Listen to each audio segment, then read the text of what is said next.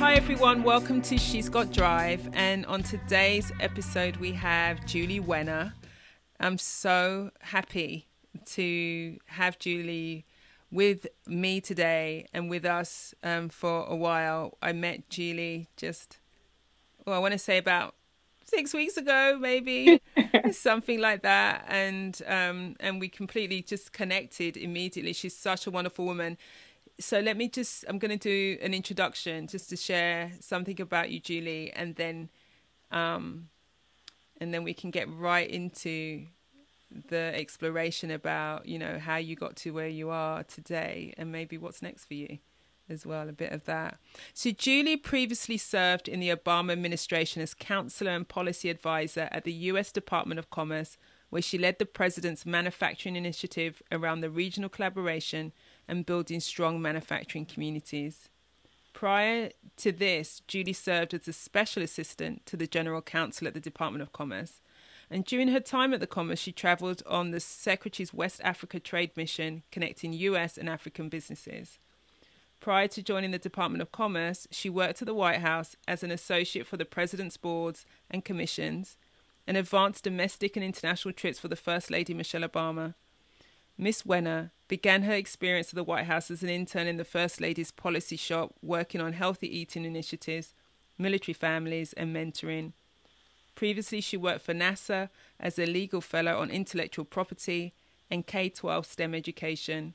Miss Wenner is an advocate of mentoring youth and previously mentored with the White House Leadership and Mentoring, mentoring Initiative. That was a mouthful, sorry. Thank you so much. That is a, an extraordinary resume. Um, so tell us how welcome, welcome, welcome. Thank you, Shirley. And tell us how you got to be working at the White House. I mean, that is actually probably the question that you're asked the most, and certainly the question that most listeners going, well, how did you get there? And um, yeah, and how do you feel now having left? Yeah, no. So, you know, um, you know, first and foremost, thank you so much for having me, Shirley. I'm so happy to be a part of um, your podcast and this series and uplifting women and the work that they're doing. Um, you know, the White House was, you know, in 07, I remember Barack Obama announcing himself to run for president. I was never a political person by any means, um, but it was something about him and it was something about her and I said, I'm getting on the campaign. So I was in my first year law school. I was working on the campaign. They got an office, and I said, Great. So now I'm going to go study for finals. I never had any dreams or thoughts of working in the White House. I just wanted to help them get there. So um, my uh, I had a teacher. I was getting I, I got my law degree and my master's at the same time. And my teacher in my master's program, he said, you know, have you ever thought about um, interning at the White House? And I was like, they have internships? And he was like, yeah. Uh, my my statistics professor, which was one of my favorite classes. Most people don't like mathematics, but I'm a lover of math. And I said, well, let me apply. I didn't know they had it, so I applied for the internship. Um, and I always have to share this part because you know we can say and we can think that we are the ones who are responsible for our lives. I mean, you have choice to an extent, but honestly, you know, it was God who got me there.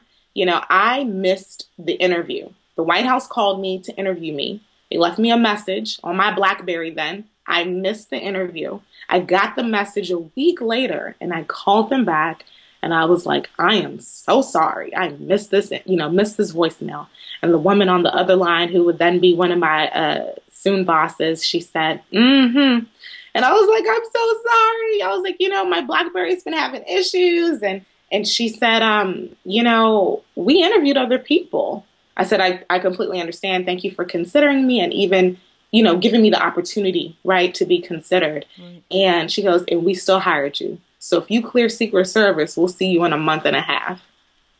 And I, I was driving on the freeway. I remember almost running into the shoulder of the freeway because I was like, what? And I think, you know, God needed me to know that I'm putting you in DC for a reason and everything that's to come is as a result of me. So just trust me. Right. And um, so I ended up interning for her, but that came with a lot. Not interning for her per se, but my whole experience in DC.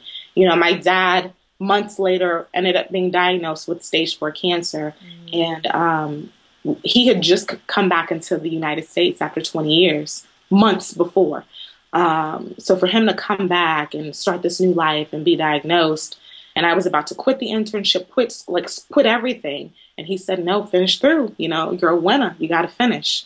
You know, um, so I finished that, and the mathematician in me said, "Well, Julie, okay, you know, you're used to doing things in numbers, right? One plus two is three, or you know, um, or you know 0.5 plus 2.5 is 3 right? You may have different ways to make that same equation. So i said okay julie graduate take the bar get a job pay for chemo your dad will be cured. That is literally how i processed. Um, and I, I graduated i took the bar then the first lady's office called me and said we want you on the road for us so i go on the road uh, the, the work you spoke about earlier advanced work is when you travel before a principal to set everything up for them so that when they come, it's smooth sailing and they know mm-hmm. exactly where they're going and um, what the extent of the event is. And I was planning an event in Mayport, Florida for um, military family in the Navy celebrating 150,000 veterans being hired. Wow. And um, it was a seven day trip. On the first day of the trip, I do the work, I go back to my hotel room, and I get a call that my dad had passed away. Oh. And I remember thinking to myself, well, God, what kind of trick is this? Like, I did everything in the equation. I, I, I graduated. I took the bar. And I, the first day, the first day of the job, I can't even get a check yet, you know? And my dad dies. Like, I, I don't, I didn't even have the capacity to even help him before he passed away. Um, so I remember going to my room crying every night. I didn't tell a soul on the trip that my dad passed away. At this time, my dad was back in Nigeria. And um, so the funeral was, you know, going to be several weeks out.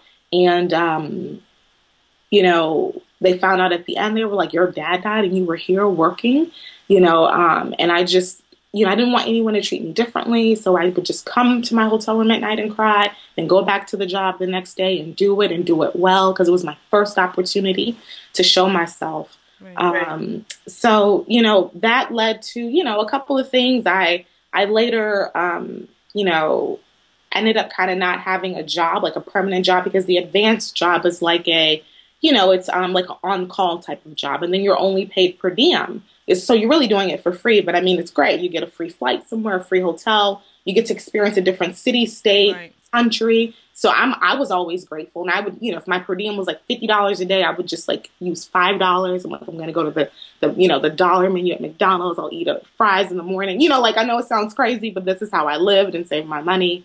Um, and then I ended up getting the associate role at the White House, um, but that was an unpaid job too, you know, um, and did that for almost a, a year and a lot of faith, you know, Shirley. I um you know, I, I, know I know the question was how did you get to the White House, but it you know it was it was multi layer.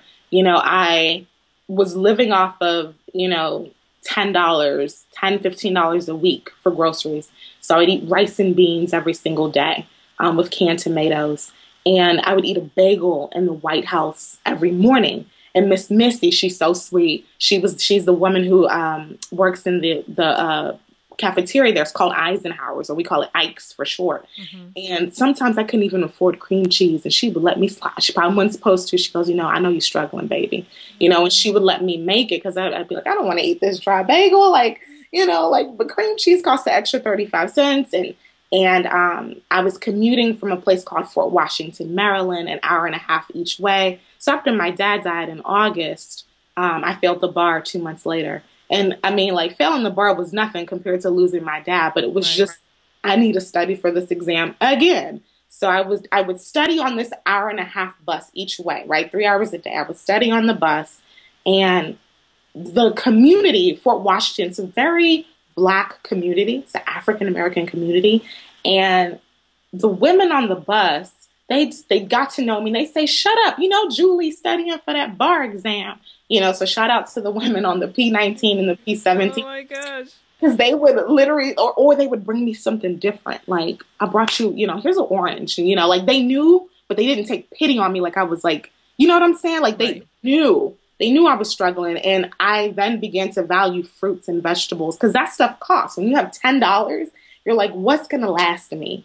Rice. A bag of rice will last you. Canned tomatoes will last you and black eyed peas will last you. Mm-hmm. You know, I used to yearn to taste a grape or, you know, to eat broccoli because I couldn't afford it. You know, and my mom, she was like, Julie, please come back, come back. Why are you struggling? You know, and I was like, Mom, you know, to go back to the beginning of the story, I was like, God got me here. I have to honor that. Right. You know, like there's a reason why He wants me here, and I'm just trying to honor that.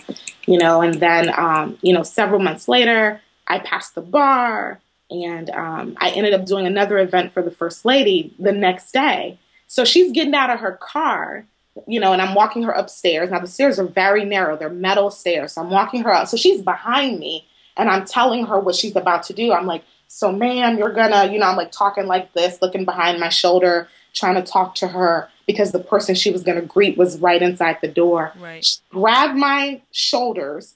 I was like, is she falling? I didn't know what was happening. She started shaking me. And she goes, I heard you pass the bar. I heard you pass the bar. And oh I was like, it took me everything to not burst into tears, right? I didn't want to like think about it. She's traveling. She has Secret Service agents. She has her right hand with her. You know, she has staff. And I was like, if I start crying, this is going to be awkward. But I wow. won't cry um, because, you know, she lost her dad after she graduated law mm. school. Mm. You know, she failed the bar the first time. She knows what it's like to fail it and then pass it. You know, so it meant not because she's Michelle Obama. I mean, she's fabulous, but because she's someone who had the same experience as me and she's proud you know i mean it meant mm-hmm. everything to me and in the in the moment she didn't know all that but to me it meant everything that i almost broke into tears but i was just like yes ma'am i'm gonna have yep i'm gonna go she's like what are you gonna do what are you gonna do and i was like i'm just gonna go to houston and celebrate with my loved ones i kept it super professional i was like she probably thinks i'm a robot because because i was trying to you know i was aware of where we were you know, and she had interrupted the flow by, you know, and I know that we're on a strict timeline. So it's like I didn't want to be disrespectful of the space and what she was set to accomplish by focusing on me. All of my April showers, I started to have these May flowers, you know. Then I moved in closer into town and, um, you know, was able to get a job at night at a hotel.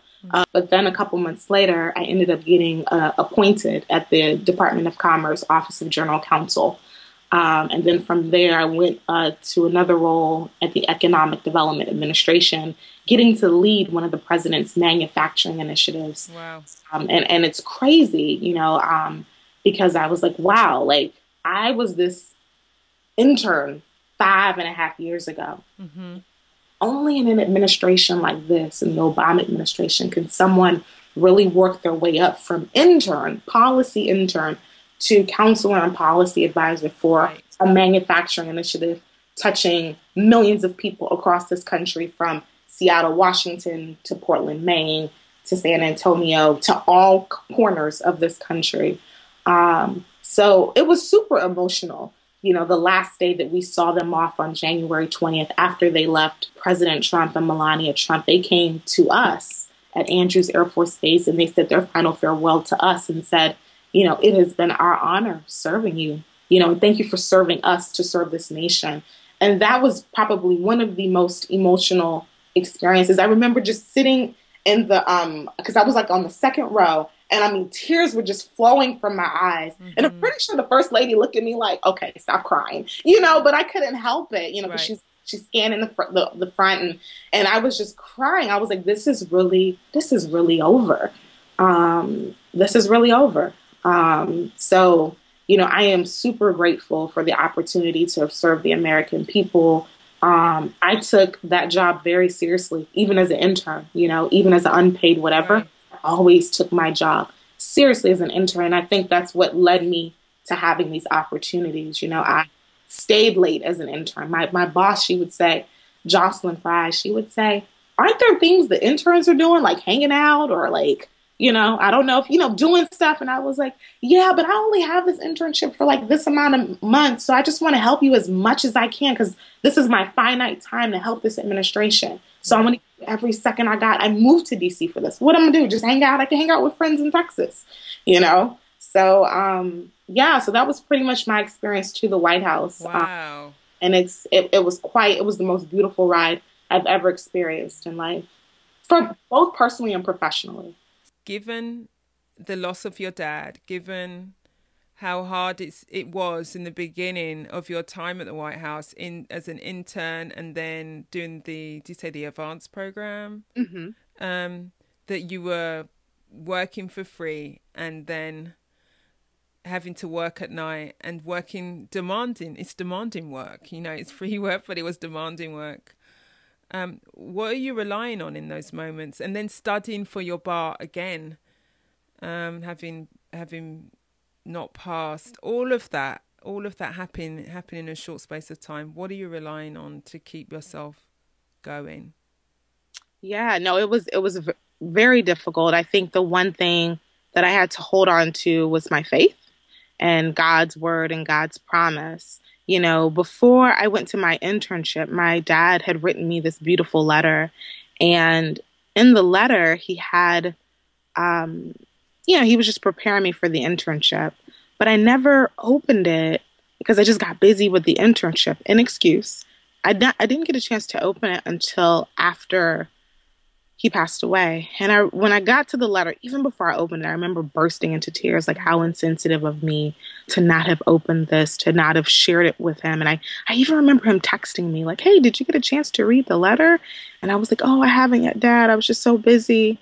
Um, you know, and in the letter, he was giving me all of these positive affirmations, you know, telling me that God showed him, you know, that me and my sister were what he called access for him in this world, that we were going to do amazing and phenomenal things.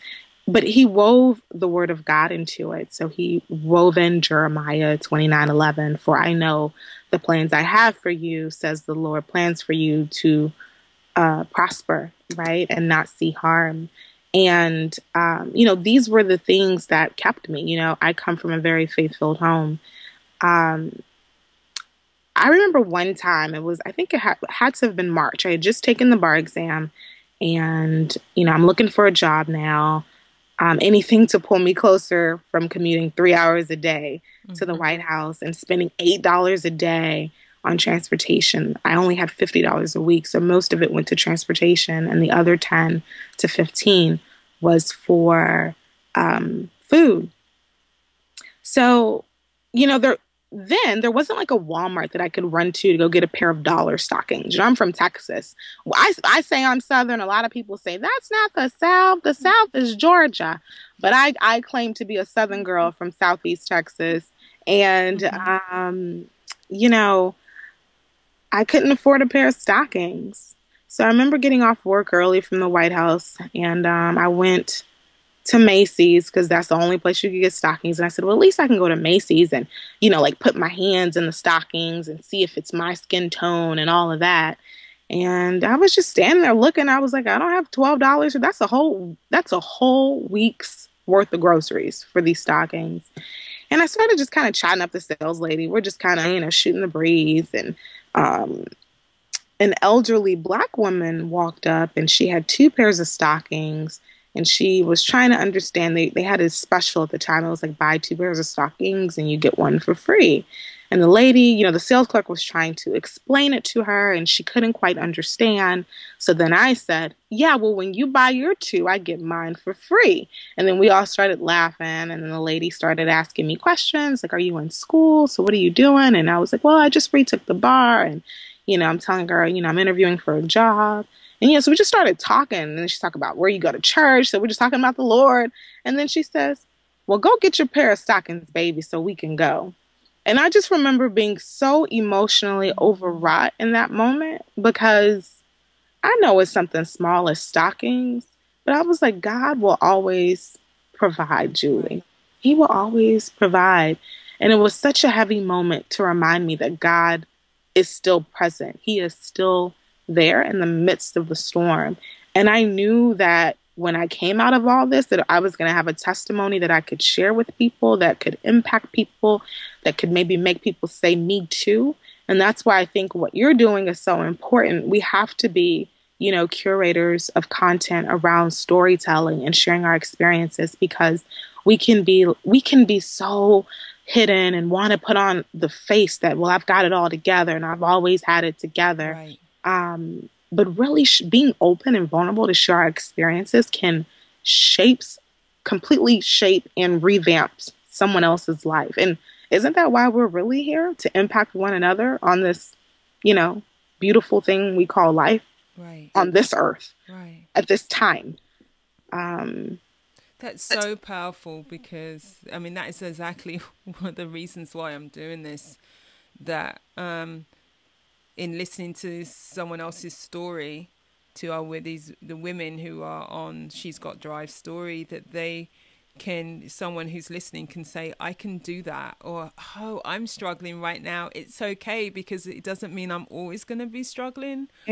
Um or i can I, I i can surround myself with people who will be for me. Mm-hmm. or you know there's light at the end of the tunnel. Sometimes i speak about the moments when the hope is a small light it really is a tiny light but it is a light and then i can set my sight on that light, however small it is. You know, in these days when we have some, yeah.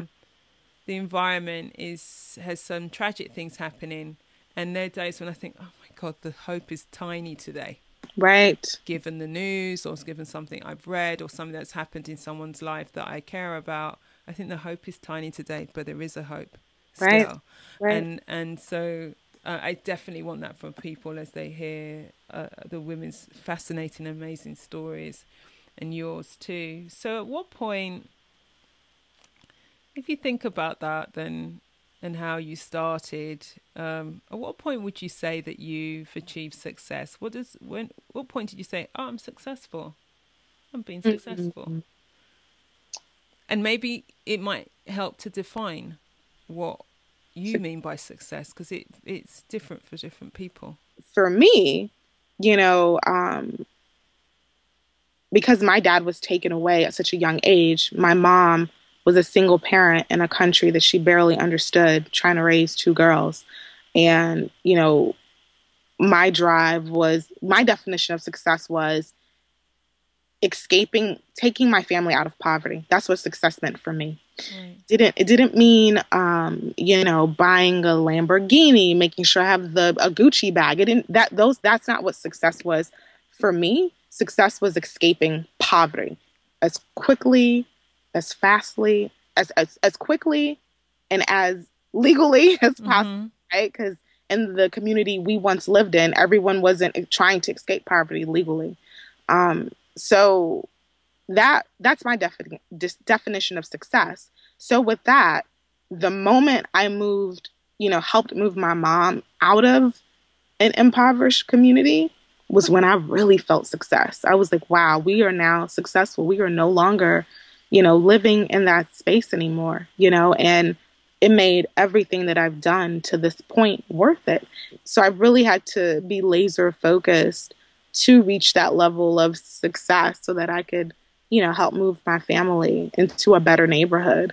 Um, and that's probably one of the most um, proudest things, one of the things I'm most proud of, you know, being able to take my mom and see her face and say, you know, she was like, never in this America did I think I would live in a house. And then like I was just like, okay, mom, like we don't own it, but you know, but like, you know, but she was like right. happy, you know, um, like that's what I do it for. You know, my only I don't want to say regret because the regret is something you have an opportunity to do, but I wish I would I wish I could have done this for my dad. You know, I hadn't mm-hmm began anything. He he didn't even at least my mom is getting the fruits of her labor. My dad didn't, you know, and that's my only like um you know, the only thing that's a little painful. Um, but I feel like he must he must get it somehow. Um, earlier you spoke about me going um, to the West African Trade Mission uh, with Secretary Penny Pritzker. Um, it was in Nigeria, in my family's home land. And when I tell you, um, you know, I brought a picture of my dad with me and his twin sister, who is my namesake, Julie. Um, I brought a picture of them with me, and I was like, I'm bringing my dad to Nigeria with me. You know, this is after he's passed, but it was such a heavy experience because um, here I am, a Nigerian American, going to Nigeria on behalf of President Obama to talk about how we build better ties between the United States and Nigeria. I was like, if this is not my father, not my father in heaven, but my father who was on earth, who is now in heaven, I know that he was right there next to the throne, like Jesus, Jesus, Father, God, mm-hmm. my daughter Julie. This trade mission thing that's coming up. Can you just please let her go? And and not not only did I go, the secretary put me in her speech and and used me as the example of U.S. and Nigeria merging. She talked about me for a whole and then mentioned my father, you know. And then the Houston Chronicle did a story on it. You know, a, a newspaper I grew up you know, seeing my dad work for and and roll the paper up in the morning, stuff it in the plastic and throw it before he went to school. You know, so it it was very very heavy, very heavy for me. Um, so I feel like in that way he gets to enjoy his fruit, albeit in heaven. You know. Yeah. I'm also it also reminds me of some of the contents of that beautiful letter that he wrote, where he really or already seen that you you being at the White House was representing him and yeah. your family, and sometimes um, we don't always see that that the our notion of what success would look like for our parents is different from their notion of when they feel like maybe their proudest moment had arrived that you were there yeah you know? yeah maybe it, maybe it is maybe it isn't um, that you were able to um, financially give him something back. Maybe yeah. really you'd given him a, a lot back, um, and you just being there. Yeah, that's very that. true. That's very true. You know, he was a very traditional Nigerian man who, you know, you know, where you know, believing that your name, your name is strong you know so i'm that's why i'm so proud of my last name i'm so proud of you know my family and where i come from and and the people who are a part of my family um, on both sides um, so i try to you know make sure i carry that along with me you know um, i know it's it's i was talking to a friend of mine who's also nigerian american and um, she uh, works in the financial industry in new york and she was sharing with me how someone was having a hard time pronouncing her first name. Um, my first name is very British, mm-hmm. um, um, but her first name um, is Nigerian, more so Nigerian name. And, you know, she had to tell her manager, like, look, it's pronounced like this, and you keep saying this, and I'm hoping that you can pronounce it correctly. And I, I, you know, I always think that's important, you know, that you, you demand that someone pronounces your name correctly um, um, because it's your name it's who you are um, no matter where you're from you know but i know that's something that my family and my dad um, and my paternal side take very with great pride with great right. Mm-hmm. yeah i think it's so interesting isn't it because oftentimes i know that i've experienced many times where someone has makes it easier for the other person mm-hmm um, rather than, as you said, teaching someone to say your name. What they do is they say, well, "Oh no, no, it's okay. You can just call me Addie." Exactly. or you can call me Mike. Right. well, your name's not Mike. right. Why you're saying that. Um, and rather than and, and in that moment we give up some of our own identity and some of our own power that is correct versus us insisting no say my name right. this is my name and i'm I'll spend as long as it takes to help you pronounce it. But you know, say my name, and I and I and I'm always, I always pause and and and and ask that question how do you pronounce your name if it's a name that i'm unfamiliar with yeah. because i i recognize how important that is to which is landing for you as your biggest accomplishment so far hmm biggest accomplishment so far? So there's there's there's like good and bad in what I'm about to say. Um, my biggest accomplishment is if my mom needs something or my sister needs something, um, I can be there for them to support them. You know, um, if there's some sort of emergency, like you know, we didn't grow up with like an emergency fund or we didn't grow up doing family vacations. You know, I mean, I will say that's one thing that has been a very big accomplishment, like being able to take my mom somewhere. I have to ask what it's like to work with Michelle Obama and Barack Obama, President Obama, because you know I remember I think I joined the crew of people who, when they when they went into the White House was like, looked at that plum book, you know, the plum book which had all mm. the jobs in it. I was like, oh my God, I've got to get a job at the White House. By then, of course, I'm in the UK. I'm not a US resident. I'm not a, I'm not a US citizen. I mean, there's, the chances are like very slim at that point anyway. So, what is it like to work with them? And are they as they seem? Yeah, no, it's, um, they are the real deal. You know, what you see is what you get. And, um, you know, having an opportunity to work for her in her office was just, you know, an opportunity of a, of a lifetime. You know, I feel very special and lucky and humble to have been a part of supporting anything that she was doing because it was great work, as well as the president. Um, you know, I remember when I did my first manufacturing conference. Um, they had had one the previous year, and then I wasn't there. But then the second year, I, you know, wanted to do it all out. I made it a two day conference. Um, they didn't even host it at the White House the first year. I did one day at the White House, one day at Department of Commerce because I felt like, you know, these are the president's communities. They should be exposed to the very building where the decisions are being made, where I go every other week to have meetings for these communities on their behalf um, with my partners and my federal partners.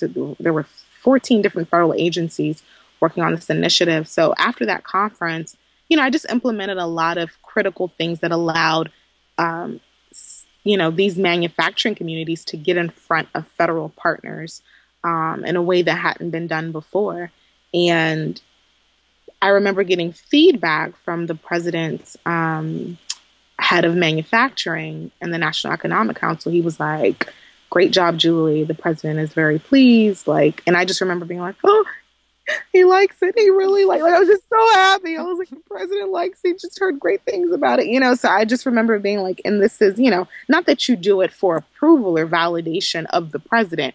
You do it for approval and validation of the nation you know and um, but more than anything the communities were touched and i think that's something that resonated up to that level um, you know in terms of working for the first lady you know getting an opportunity to you know um, you know travel across the country and create experiences i remember maybe two three summers ago i went to china for her and it was xi'an china um, and uh, she was going to be visiting the ancient city wall.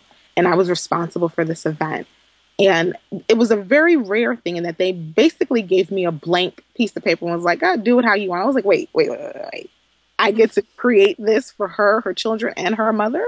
Like, so I can create this. I mean, they they had a couple of things they wanted to do, but I could literally, I basically had a blanket blanket slate. Most of the time, wow. an event, there's something happening. You know, she's going to speak here. She'll talk to these people. We'll do like there's an order, right? right? But this was the the one thing that I got to do that was a blanket, a blank slate.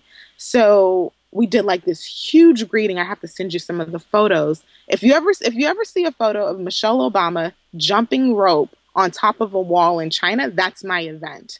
So wow um, I basically said, okay, when she comes in at the bottom level, we'll do this. You know, they, they have this big welcoming ceremony, and they were giving her keys to the wall, right? The proverbial keys to the ancient city wall, you know. And then I was like, okay, and then they'll go upstairs, and um, I was like, then inside of the place, I'll have different art exhibits set up. You know, then I'll also have a room upstairs where she can, she just has downtime, right? Because it can get tiring. So I, I thought of her from a professional and, and cultural experience perspective, but then as a person, like then I'll just have private time if she wants and I'll put snack snacks up there. I brought, you know, cookies that and things that I think that she likes, you know, like creating that personal experience, the things that I know that she likes in America, that she, you know, because she's been traveling in Asia, so maybe can't doesn't have access to whatever type of items they are. Um, so I brought those things along with me, right, just in case.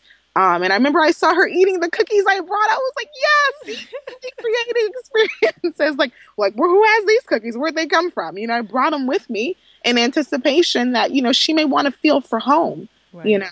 Um, and she did go up there and, and was able to have her downtime. And then I was like, then we'll come back outside and you know, I'll have little kids playing hacky sack and you know, showing, and then I'll have this kite organization showing the importance of flying a kite to the to the East Asian culture and what that means in China. And then I'll have a set of jump rope. I'll have kids double dutch and You know, I'm no pressure, no pressure. She doesn't have to jump rope. But then she took off her heels and she put on her flats and she jumped rope and everything. Nice. And the picture was gorgeous. Um, so you know, being able to do stuff like that and create experiences and and then to get feedback, you know, that's like, you know, I appreciated it. Like that was an amazing stop or, you know, that that made me feel good because at the end of the day, I'm trying to support her um, in her mission mm-hmm. in in in um, girls' education, in healthy eating, in serving our military families who serve us. So it was really truly an honor, and I mean, she's just a she's just a real person, you know, who really cares about people, who is, you know, an involved person, you know, um, involved in, in, in what, what's happening. You know, I'm not, you know, I, I don't know how other first ladies have operated. I've only been privy to one, but, you know, I can imagine a lot of principals just saying, you know, just give me the speech and I'll just read it, right? Like, just do it for me. But she's not that kind of person at all. She wants to be involved and, you know, contribute. And, well, you know, maybe if I get a kid to introduce me and, you know, like, right. cares. You know, it's not right. just like I'm a principal, just give me this thing. And I, I think that's a very beautiful and real thing. She just makes you want to strive to be better. And um, I am grateful to have had the opportunity to work with her, for her, and um, and for the people in, and, and with the people in her office. What did you learn about yourself as you watched them lead? You know, what did you discover? That I, I need to be more aggressive. In what way?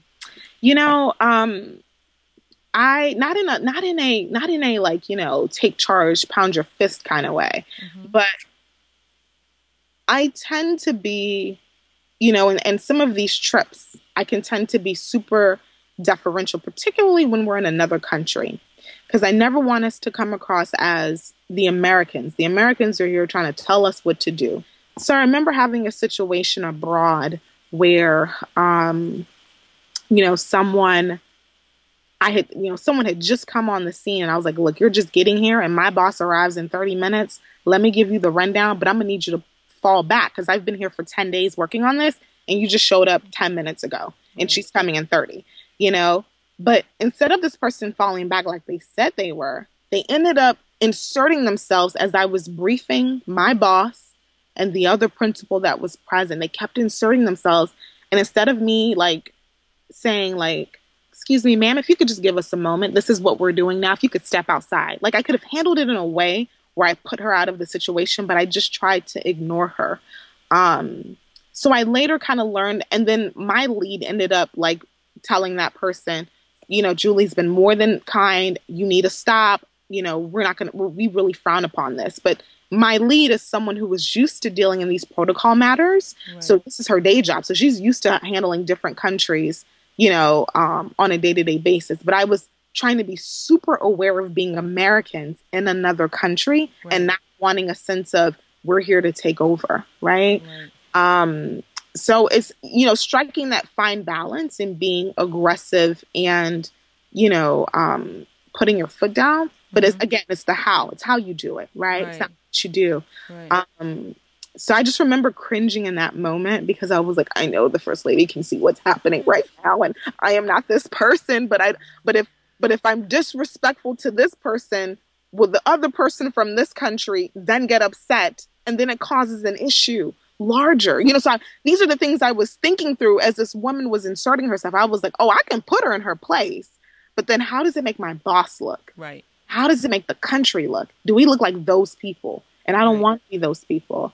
Um, so, so this finding the balance between cultural sensitivity yeah. and being firm and assertive and intentional absolutely. with people. Um, absolutely. but as you can hear i can hear you managing in the moment how we get stuck in the complexity of, of our indecision right. as well. Like ah, right. and then someone's recording you on camera so then there's that too. So you're like wait what's just too much going on right now? Right. you know? Right. Right. Right. Less, good lesson learned though. A good lesson good, learned. Oh great lesson definitely. Definitely. Um, is there anything that you wish that you knew before you started that you know now? That if you knew it, mm. you would have had a different experience? I think I wish I would have known that Washington, D.C. can be very power driven. Um, I, I, I really thought, you know, I really moved up here with, I mean, rose colored glasses, Pollyannish, like everybody's here to save the world like me. This I know. I was like, that's why we're all, we're here to save the world. We are here to put on our capes and save this world to save this planet. We're like Captain Planets people. That's us. Right. You know? Um, you know, but you then find out no, some people are actually very power driven. They just want to be in a place of power. Mm-hmm. They might do the right thing for the wrong reason, right? Um, and that's that's possible. I didn't know that. I didn't know you could do the right thing for the wrong reason. Mm. I had no idea that was a thing. You know, for me, as as as we discussed earlier, my whole motive and goal was escaping poverty. That's it. Because I thought DC is the place where you go when you're trying to save the world. Right. That's what I thought when I came here. Um, but but it's also a place for people to build themselves up and be super power hungry. I mean, so uh, that's one thing I wish I would have. Still need people to be there wanting to save the world, though. It's true. That's right? true. You That's know, if you're out there anyone want to head to DC right about now, um, yeah, we still need that. But the, um, you know, uh, those moments of our wake up from our, our own naivety, um, or innocence isn't a bad thing, but it is. Yeah. It, it, it it has us not see fully what's what's really happening around us. But what I can see, what I'm getting from what you were sharing, is that you had this focus. Your mm. focus was, I'm seizing this opportunity. I'm getting out of poverty. Yeah. Like, step out of my way. And even in the moments where you're like living um, from dollar to dollar, you have your eye on a bigger prize, which is I know this is going to get me to a place where I can take myself my family, my mother, my sister out of poverty. Yeah. I know I'm getting there. And so that's my focus. And it speaks to how when we are have the clear vision and we know where we're heading, the power of that to keep going. And even though, you know, the huge lessons were being learned as, along the way. That's mm. amazing. Amazing you know one of the things that i loved about my my my most recent job the economic development administration which trump is trying to get rid of for some odd reason um, but um, they did um, like senior management training where they had gallup come in and uh, we did this kind of true colors assessment and um, I, I had never heard of true colors before, but they're like three different, four different colors: blue, green, yellow, and and orange. And um, I'm a blue, which is like this very like emotional kind. Like they're like, how do people feel in the organization? How are we treating people? And like I realized that they said on average in many organizations, blue is a very rare color. That's right. And I was so shocked. It's mainly greens and yellows that you find in all organizations. You barely find any blues. And I remember being so shocked, like, oh, okay, that's why. Okay, Julie. So just know that in life, this is this is what it is. You know, my mom, yeah, she always tells me, she's like, you know, you know, me and my dad are dreamers. You know, we my dad was a dreamer, I'm a dreamer my mom and my sister are like more realists. Mm-hmm. And my mom's always kind of like, look, Julie, some people are just selfish. You know, a lot of people can be very self serving, you know, and and that's the world we live in, you know, and I'm like, and I don't I don't think like that. You know, I have I've literally sacrificed myself for other people. My dad literally, you know, is the definition of sacrificing himself for other people. Um, you know, so I realized that, you know, I, I appreciated the opportunity, as we talked about the very top, of just being able to be introspective, but understanding that a lot of organizations don't have people like me. Um, and that's okay. Mm-hmm. And I've got to continue to be who I am in that space. Yeah. And how do you stay authentic to yourself then? Because um, you know, when you speak about the the there's a number of people in DC who are power hungry. Um, a number there are people who arrive in DC with not that intention but can get sucked in. Yeah. that very very strong um, environment. So what is it that has you stay authentic to who you are? You know, um, for me, it's um, you know, one, I stay grounded. I still talk to my friends from high school. You know, mm-hmm. um, you know, I I have never been a person that's like because you're not, you know, I have very few pet pet peeves about people in general. Um, but like a couple of things I just can't do. I can't do bullying and I can't do um, people who treat other people who feel they can't do anything for them, maybe because of their job or because of their um, education.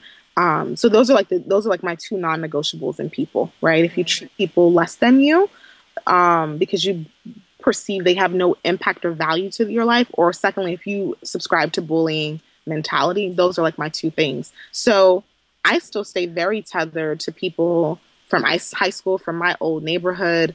Um, I mean, I still talk to them, I still hang out with them, I know their children. Um, you know, they keep me grounded. Right. They keep me very grounded. Um, so making sure I stay connected to people I knew before any of this is something that's very important to me. Um, and also, you know, from a inside out perspective, I enjoy dance. I love to I love ballet dance. I love hip hop dance. You know, anytime I can escape to New York City to go to Alvin Ailey to take their adult classes, with. Robin Dunn and Finis Jhung. That's what I do because those classes are amazing and they give me absolute life. Um, you you inspired me to go to Robin Dunn. Oh yeah, you did. I totally went. I went to two sessions. I thought I had rhythm before I arrived. Her hip hop class, and I struggled from the beginning to the end. People, I Yes, it was ugly. That's all I got to say. I'm sure it was she not. She assures me that if I keep going, everyone's saying, You're a Brit. What do you know about hip hop dance? But there's hip hop in Britain. There's totally, I can, but it was so funny. She's fabulous. Robin she, Dunn, if you ever want to do a class with someone at Alvin Ailey, she is fabulous. She I should have her on my show, actually. Yeah, she's amazing. She was there when, you know, hip hop was, you know, she, she was one of the people who, was there when they started, you know, breakdance and bebop, like all that. She's one of those original pioneers of, of, of you know, of hip hop dance. And then, and then finally music. You know, I think there's so much power in storytelling uh, through bars and, and, and really using lyrics to tell stories. That's what people, that's what artists are really doing. Right. Mm-hmm. And I think mm-hmm. about, um, and for me, you know, particularly it's hip hop because I think hip hop talks about coming from a particular struggle. When hip hop was created, in the Bronx, this is when, you know, all of the pioneers, Grandmaster Flash or Herc, you know, um, or Afrika Bambaataa, you know, they're looking outside of their neighborhood, right? And they're looking at what's happening. They're like, okay, project housing communities are coming up. Drug is being pumped into our communities. People's mothers are dying you know, men are going to jail, you know, so they're storytelling what they're seeing and what they're experiencing. And I think there's so much truth and power to storytelling what you're going through. Um, and I think there are a lot of artists now who are also doing the same thing. Um, so I think, you know, well, we look I, at Chance the Rapper here in perfect. Chicago. Absolutely. Awesome. Chance, Chance awesome the Rapper Chance the Rapper. There's another artist by the name of Noname. She's out of Chicago. And wow. Noname, she's she's an amazing rapper. She has a song called Casket Pretty. And in the song, she's talking about how all her brothers look casket pretty, like ready to go to the grave. And she's saying, you know, I hope you make it home. I hope to God that my telly don't ring. You know, and she's saying, you know, there's too many babies in suits. It's just such a sad song. Okay, and she's talking about her brother, she's praying, like, I'm praying I don't get a phone call that someone I know has been killed by gun violence. You know, I'm praying that another baby doesn't wind up in a suit and a casket, you know? Um, but Noname is another artist that I found through Chance the Rapper, and she's just you know, you know, Chance the Rapper recently blew up at the top of the year with the Grammys and stuff. Noname is one of those people as well. It won't be long before people know her. Na- well, her real name is Fatima, but she goes by Noname because she's like, I want you to focus on my music, so I have no name. Wow. but Very another powerful. another brilliant Chicago. You guys just got them all in Chicago, man. I mean, seems like the place to be, people. yeah, Maybe that's why I headed here. Yeah, you know, and look, Kanye West during his drop, you know, his college dropout days, um, you know, and then obviously Common. Common, yeah, there's a whole yeah. crew. Yeah, there's a whole crew. And the Obamas, the Obamas, we can't forget Obamas. the Obamas. And the Obamas. We can't forget the Obamas. We can't forget the Obamas. um, oh, I could keep going. I could keep going. Uh, if there was, I wanted to. I always ask this of all my um, guess. If there were three things that you would say without which you would not be here today, what would those three things be? Mm. And it could be like ways of being, like strengths that you have, it could be people, it could be, you know, it does, it could, I say things, but I want to broaden the, the notion of things like three, I can't say any other way, but three things, but yeah. it's much broader than that. Yeah, so for me, I think it has to be God, family, and music. And the reason I say music is because, like, when we were, you know, when we had really hard times, I used to listen to Jay Z. Um, Jay Z, you know, um, couple of songs. He has a song called Somehow, Some Way you know, we got to make it up out this hood one day. And I would just like, you know, I think the song starts off, it goes, you know, whether we dribble out of here or rap metaphor out of here or work at the hospital third floor, like whatever we got to do to get out of here, he said someday we're going to make it out of here. Right. You know, um, you know, so like listening to music is is something that um has allowed me to has allowed me the opportunity to identify with and relate to my story. So I remember somehow, some way was a song I used to like listen to, and he has another song. Can't think about it right now, but but the the lyric goes, um, it goes, "I've seen the worst of the worst. I deserve every blessing I receive. I'm from the dirt," you know. Or listening to Tupac's "Why the Rose That Grew from Concrete," you know, and how he talks about, you know, um, no one would ask why did this rose grow from concrete or they wouldn't say look at the damaged petals on some rose. It would say look at a rose that came out of concrete. Can you believe that happened? There was no soil. There was no there was a little bit of sun. There was hardly any water but a right. rose grew out of the middle of the concrete. They're not going to be focused on the the the, the, the, the, the petals and, and how it's not pristine but the fact that the rose still grew. So those are the things those lyrics those words used to hold me you know like okay, Julie, like this is your motivation. You're gonna make it out, and maybe that's why I'm so drawn to music now, and and mm-hmm. and and am in the and am currently in the space of creating content around hip hop and storytelling, and that's maybe why music I identify with music so heavily because I grew up listening to it, saying, "Yep, this is gonna be my story." Not that I was gonna be a rapper. you no, know, but, right? But but this is gonna be my story. Like somehow, some way, we're gonna make it out of here. I don't know how, but somehow, some way.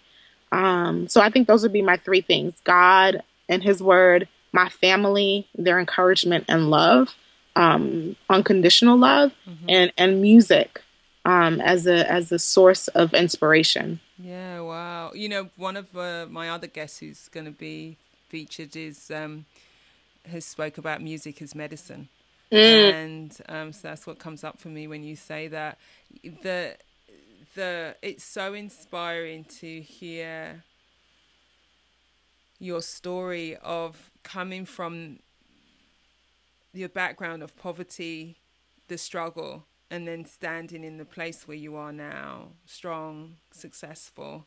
Um, you know, and I think it is important for us to continue to share our story. You know, I I notice, you know, when I when on my website, you know, when I took look at my bio, it all has all the all the things that I've achieved, or mm-hmm. you know, I send my bio out to potential clients, but it doesn't say.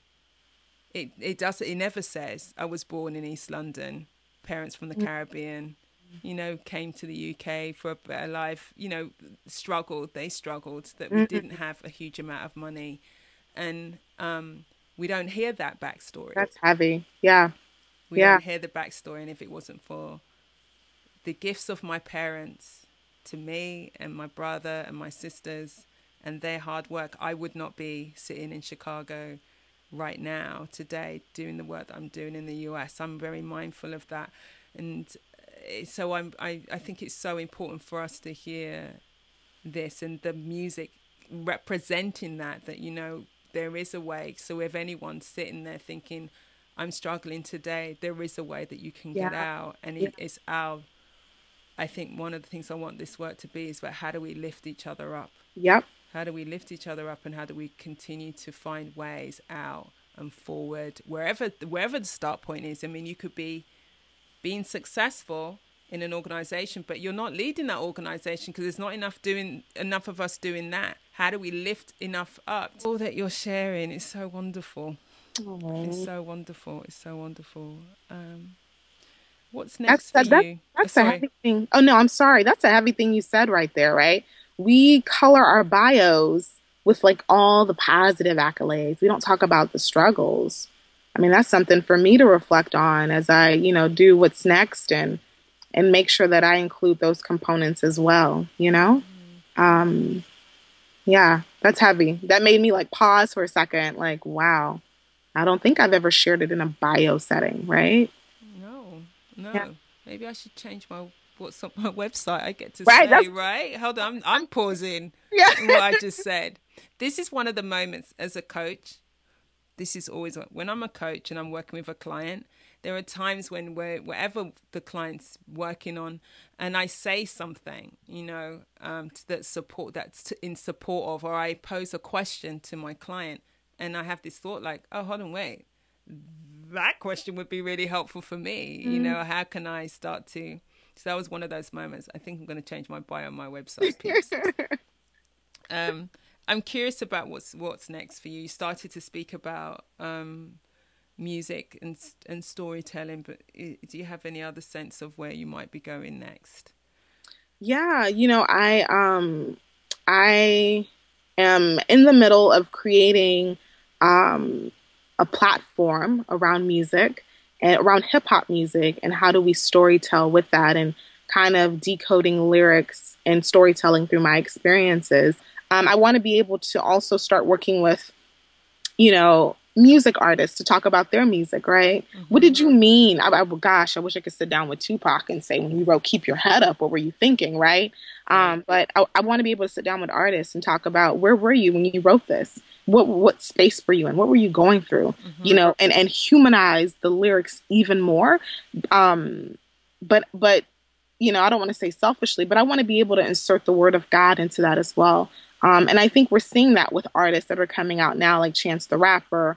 You know, and I've got a couple of things in the fire for a nine to fiver. Um, so we'll see kind of what what God wants there. Back in December, a group of friends and I, you know, I organized a trip to Marfa, Texas. Marfa is like this super remote desert place in West Texas, completely different from Southeast Texas. And um, we went glamping, right? So glamour meets camp. And um, it was eight women, you know, eight African American women, and uh, an Afro Latino woman, Afro Korean woman. And, um, you know, I wanted to kind of launch this music thing with them and, and share with them through music and poetry. Um, there's an amazing poet. Her name is Kibala. She has a book of poetry called Preparing My Daughter for Rain.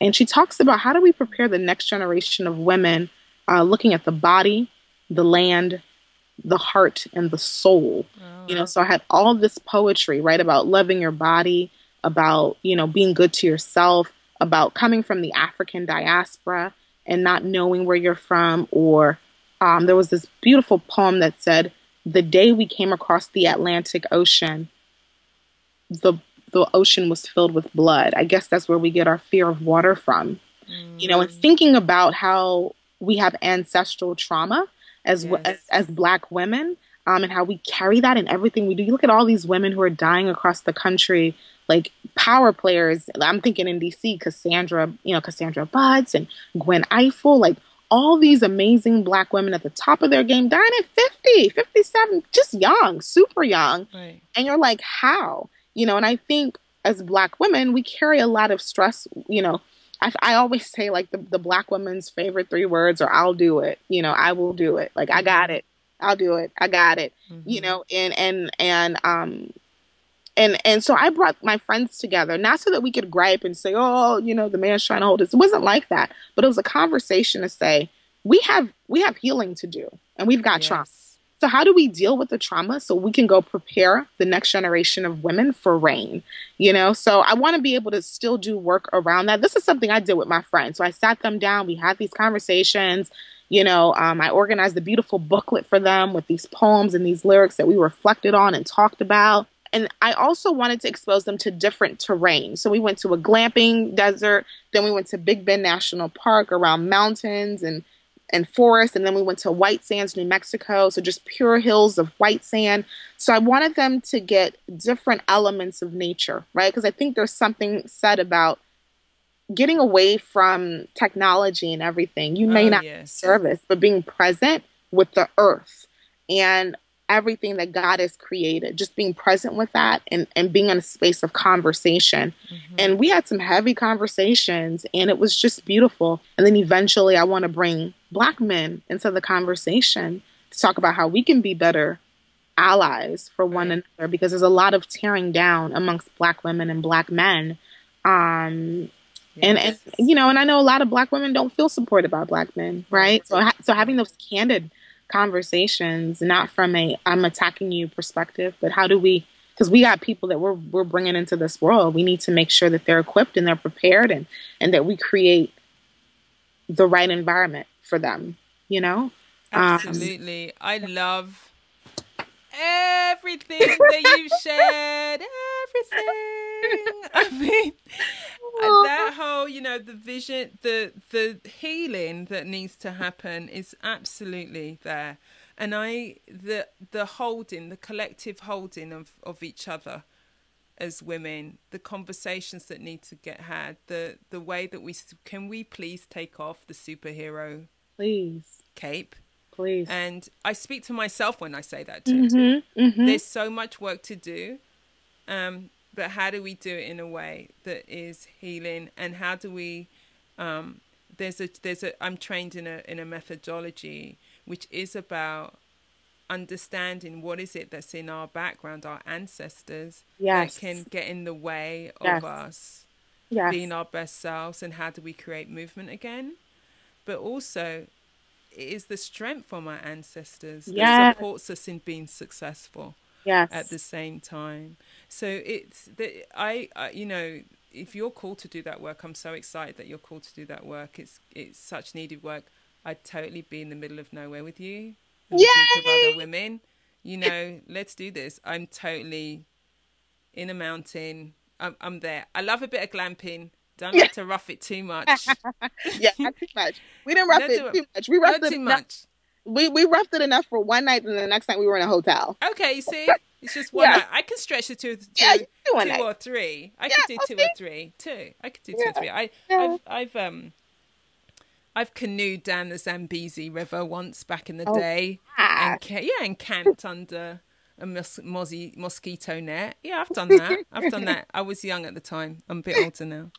Um, this has been so wonderful. I could keep going, but I, we we must stop. I well, not must stop. We but time is time is of the essence now. Thank you so much for oh, your pleasure. sharing and for your, your vulnerability, for your inspiration. For. I'm excited for you and your future, and I want to thank you for all the work that you did on behalf of this country. You know, I'm not a citizen, but I benefit from being here, and um, and the it's the privilege of having this conversation with you. That all that you gave, the hard work that you gave and and for no, for no money but much gain. I understand that but it was a sacrifice nonetheless. Um, so i appreciate you and i appreciate all that you've accomplished. Thank, thank you. you. Thank you so much. And if i can just say one thing I know your your um, listeners can't see this, but your microphone is so snazzy. I completely love it. It's like I know you guys can't see. Maybe she'll take a picture, but it's like this. You know how you have those beautiful rugs that you just want to rub your feet on because it's like super like furry and it's like, but it's like no, it's not a real animal. No animals were killed to make this, but it's like just super, super like you just like a cloud. I love your mic. Isn't I don't. it cool? But it's so cool. oh, as they get to know me, they know. I tell you, I love all things that are beautiful. So even yeah. a mice got to be beautiful. I love it. well, thank you again. Um, so is there a place where people can follow you or get in contact? Like, if you got an Instagram account or yeah. anything like that, or yeah, so, what's, what's your Instagram? So my Instagram is album mixtape, one word, at album mixtape. Uh, they can follow it on Twitter, album and mixtape. And then um, uh, the website will be up soon, and it's albummixtape.com. Okay, great. So I will. Um, I'm going to put that in the show notes as well. Okay. So that you, they can go to the show notes and follow the link. And then, of course, um, if you have any comments or if you feel inspired, anything that resonated with you in what Judy shared, please go to the website and go to shirleymcalpine.com where you'll see on my podcast page there'll be place for comments. We'd love to hear from you and anything that you got, anything you're taking on in your own life as a result. Please, please, please let us know. I read all of the comments.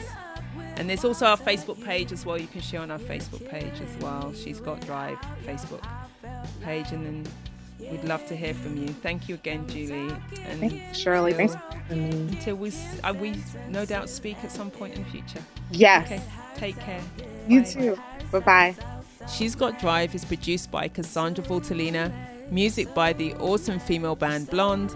If you want to connect with me, go online, follow me on Instagram at Shirley McAlpine Consulting, or I'm on Twitter at Shirley McAlpine. You can always head over to our Facebook page, She's Got Drive. I'd love to hear from you there.